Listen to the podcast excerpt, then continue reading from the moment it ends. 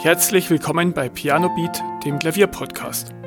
Ich bin Beat Köck und ich wünsche dir viel Spaß bei der heutigen Folge.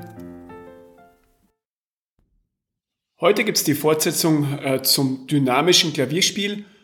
Wenn du die Einführung letzte Woche nicht gehört hast, dann äh, drück hier am besten mal auf Stopp und hör letzte Woche nochmal rein, wo ich dir genau beschrieben habe, wie ja, warum Dynamik so wichtig ist, warum es dich zu einem professionell klingenden Pianisten macht und wie du das am Klavier schaffst, dass du wirklich dynamisches Spiel erzeugst. Und heute geht es um die Anwendung. Denn ja, dass du die Fähigkeit hast, dass du weißt, wie du Töne laut und leise drückst, das ist wirklich eine Grundvoraussetzung. Und diese Dynamik dann anzuwenden, das ähm, ist dann ein großer Schritt in Richtung Interpretation von Stücken. Was ist die Interpretation? Da geht es darum, dass du aus den Noten, also du hast Notentexte da liegen, oder wenn es keine Noten sind, wenn es ein Song ist, den du improvisierst oder vom Gehör nachspielst, dass du aus, diesem, aus dieser Vorlage deine Aufführung machst. Also du überlegst dir, wie möchte ich das spielen, was mache ich daraus. Das kannst du dir ein bisschen vorstellen wie jemand, der einen Text vorliest. Er hat als Vorlage die Buchstaben oder den Text als äh, gedruckte Buchstaben und daraus macht er seine Interpretation, indem er das Tempo wählt, die Lautstärke, die, ja, ähm, wie er bestimmte Dinge betont und all das kannst du beim Klavier auch machen. Und die Dynamik ist ein wichtiger Teil der Interpretation, neben eben der Geschwindigkeit, ähm, der Betonung, wie auch beim Lesen. Darum ist es eine ganz gute Analogie. Mit der Dynamik, da hast du zum einen die Vorlagen im Notentext. Wenn du dir das ganz genau anschaust, dann siehst du da die Hinweise, also Piano, Forte, Mezzo Forte. Das gibt es so einen Anhaltspunkt, was sich der Komponist gedacht hat. Also wie er will, dass du bei bestimmten Stellen spielst. Also was soll eher laut sein, was soll eher leise sein. Und daneben gibt es dann noch ja, die Übergänge, also Crescendo und Decrescendo, dass also ähm, eine Stelle langsam lauter wird oder langsam leiser wird. Es gibt auch andere Bezeichnungen, wie zum Beispiel Subito ähm, Forte, also SF, ähm, oder dass du ganz schnell ähm, leiser wirst oder Stück für Stück leiser wirst. Das ist dann meistens in Italienisch oder in Deutsch reingeschrieben. Ähm, und neben diesen ja, absoluten Lautstärkebezeichnungen in Anführungszeichen gibt es auch Wörter. Also da kann zum Beispiel dastehen Dolce. Dolce heißt dann süß und es bezieht sich nicht nur auf, ja, welche Emotion ist damit verbunden, sondern auch wie ist die Lautstärke. Also Dolce ist ein bisschen leise natürlich als Agitator, was ja angetrieben ist. Damit schwingt auch immer ein bisschen Lautstärke und Tempo, also wirklich äh, Aggressivität mit. Und ähm, ein anderes Beispiel ist zum Beispiel Sottovoce. Das ist häufig bei der Romantik. Sottovoce heißt unterhalb, also unter der Stimme, heißt es auf Deutsch übersetzt und das heißt ein bisschen unter Zimmerlautstärke, also auch leise. Und bevor du jetzt dich an die Interpretation machst, an die Dynamik, solltest du erstmal schauen, ja, welche Zeichen stehen wo, ähm, was gibt der Komponist oder der Herausgeber an, was bedeuten vielleicht manche Begriffe? Ich muss auch immer wieder Dinge nachschlagen, weil ich Begriffe nicht kenne, italienische.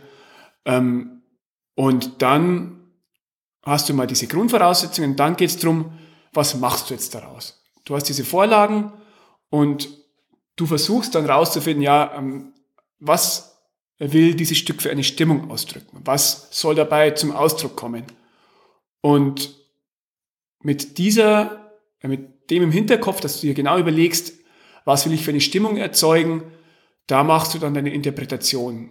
Du überlegst dir also, ja, wo könnte ich ein bisschen lauter, ein bisschen leiser werden, ähm, auch abseits der Bezeichnungen, die da dastehen. Oder wie laut ist dieses Laut? Ist das Forte bei mir sehr laut oder eher mittellaut? Wie schaut es mit dem Piano aus? Wie leise spiele ich da wirklich? Und ja, du musst dich auch nicht immer an die Angaben halten. Natürlich ist das das, was sich der Komponist oder der Herausgeber gedacht hat, aber du bist frei in deiner Interpretation, du kannst dir selber überlegen, was gefällt mir besser und wie will ich das Stück interpretieren. Wenn du es dir dann Stück für Stück überlegt hast, wie soll das Stück klingen, geht es natürlich darum, das dann auch auf die Tasten zu bekommen. Also wie schaffst du es, dass du die Vorstellung von deinem Kopf in die Tasten bekommst? Und dabei hilft dir, dass du dich auch wirklich in die Stimmung reindenkst, ähm, die Emotion aufnimmst und versuchst darzustellen.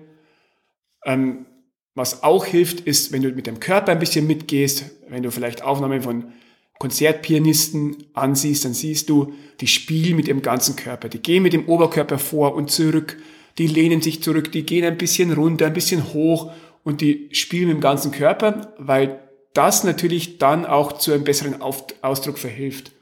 Das schaut vielleicht ein bisschen lächerlich teilweise aus oder übertrieben, aber dadurch kriegen sie die Emotionen viel besser rüber, was sich auch in einem besseren dynamischen Spiel ausdrückt auf dem Weg zu deiner perfekten Interpretation oder dass du das spielst, was du willst, kann es auch helfen, wenn du mal völlig übertreibst. Wenn du zum Beispiel jedes Worte so laut du kannst spielst und leise noch viel leiser und auch diese Steigerungen so dermaßen übertreibst, dass es schon fast zu viel ist. Dadurch, wenn du dieses Extrem machst, kannst du dann wieder etwas zurücknehmen und dir fällt dieses ja, Zielspiel leichter, also was du eigentlich ausdrücken willst. Oder auch im Gegenteil. Spiel mal alles in einer Lautstärke und hör dir dann an, wie das klingt für dich. Und wenn du diese beiden Extreme dann fühlst, kannst du daraus dann besser für dich die Linie finden, die du spielen willst. Und dann als allerletzten Tipp, nimm dich unbedingt auch mal auf. Mir ist es schon so oft passiert, dass ich dachte, ja, meine Dynamik ist super und ich schaffe es wirklich genau ähm, meinen Wunsch auf die Tasten zu bringen, habe ich mich aufgenommen und mir das angehört und es war absolut furchtbar und ich habe an vielen Stellen noch gemerkt, wo ich etwas nachbessern musste. Und dann, die nächste Aufnahme war dann schon viel besser, weil ich genau wusste, ja, das hört sich ähm, vielleicht doch etwas anders an, da muss ich ein bisschen aufpassen. Nutzt das unbedingt, auch wenn es sich am Anfang bestimmt schrecklich für dich anhört, wenn du dich selbst spielen hörst wenn du vielleicht auch viele Fehler spielst, aber das hilft dir wirklich sehr, dass du besseres dynamisches Spielen lernst. Das war's heute mit Teil 2 vom dynamischen Spiel. Ich wünsche dir eine schöne restliche Adventwoche und wir hören uns wieder nächste Woche. Vielen Dank, dass du zugehört hast. Weitere Informationen zum Podcast findest du in den Show Notes und auf pianobeat.de.